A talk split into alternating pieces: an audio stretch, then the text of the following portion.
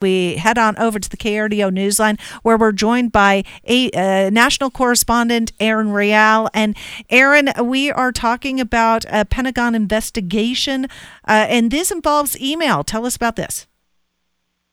Yes, so this is an interesting one that we can definitely chalk up to the whoops, not a great thing category. So, the Department of Defense's U.S. Special Operations Command they launched this investigation this week, and it comes after a report that the unit had an exposed server that was leaking sensitive but fortunately not uh, un- unclassified emails online. So this is a, a, unit that oversees special ops in branches of the military like Army, Navy, Marine Corps, Air Force, and the security era it left the server without a password, which meant that absolutely anyone on the internet could access the data just with the server's IP address. And and the open server was detected on Monday, but it had been exposed for two weeks.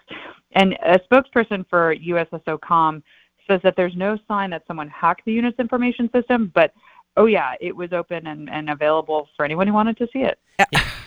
Go ahead. I was about to say, I with know, the heavy know, I know. population, you know, of uh, military men and women we here have here in Southern Colorado, is there anything uh, that they should be aware of with this potential leak, knowing that something could have come through that uh, special operations server? So the server housed massive amounts of data that contained sensitive information. This included personal and health information of federal employees who were actually seeking security clearance.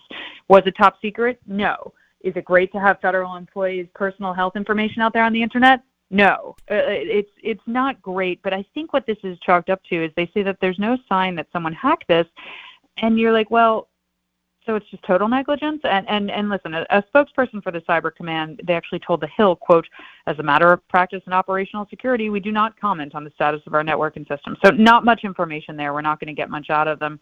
But this was just stumbled upon by a security researcher. They reportedly found the open server over the weekend. They alerted news organizations, uh, which then alerted the agency. Do we know how long this uh, exposure lasted? I mean, was it days? Was it, you know, weeks, months? apparently two weeks. That's that's Wow. what it was. Um, Mm. yeah. So again, not great, and I think that um, it, it's it's just evidence that. I- think if you're trying to build confidence in the public, this is not a good way to build it. Right. And, and I mean, I don't have any uh, knowledge of the hacker universe, but, uh, you know, from the way Hollywood portrays it and, you know, maybe uh, certain magazine articles, it seems like uh, hackers or black hats or enemy states are always probing these uh, major systems, these major uh, data sets to find these vulnerabilities. And, and so, is it possible that anyone may have infiltrated without knowledge of the Pentagon? For sure, anything's possible. I mean, a security researcher just found it. Um, fortunately, it wasn't an adversary, but they just found it. So yes, it is absolutely possible. But I think what you know Hollywood gets maybe wrong sometimes is that no, it's not always Machiavellian. Oftentimes, it's just like standard stupidity.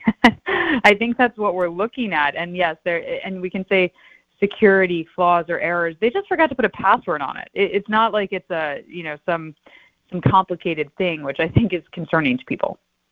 Yeah, very interesting and definitely something to be aware of, and uh, really even a good lesson for all of us as well, as far as making sure those passwords and the like are up to date as well. yeah. Absolutely. We can use this in our own lives as well. yeah. Do not use one two three four seven eight nine zero. Or Uh, password. That's or another super password. popular. yes, yeah. Wouldn't it be uh, it was so sad if that had been the password that uh, you know was missing? Is is password quote. All right, Aaron Real, always interesting to get your take on some of these national stories, but thank you for bringing this to our attention. Thanks. Have a great day.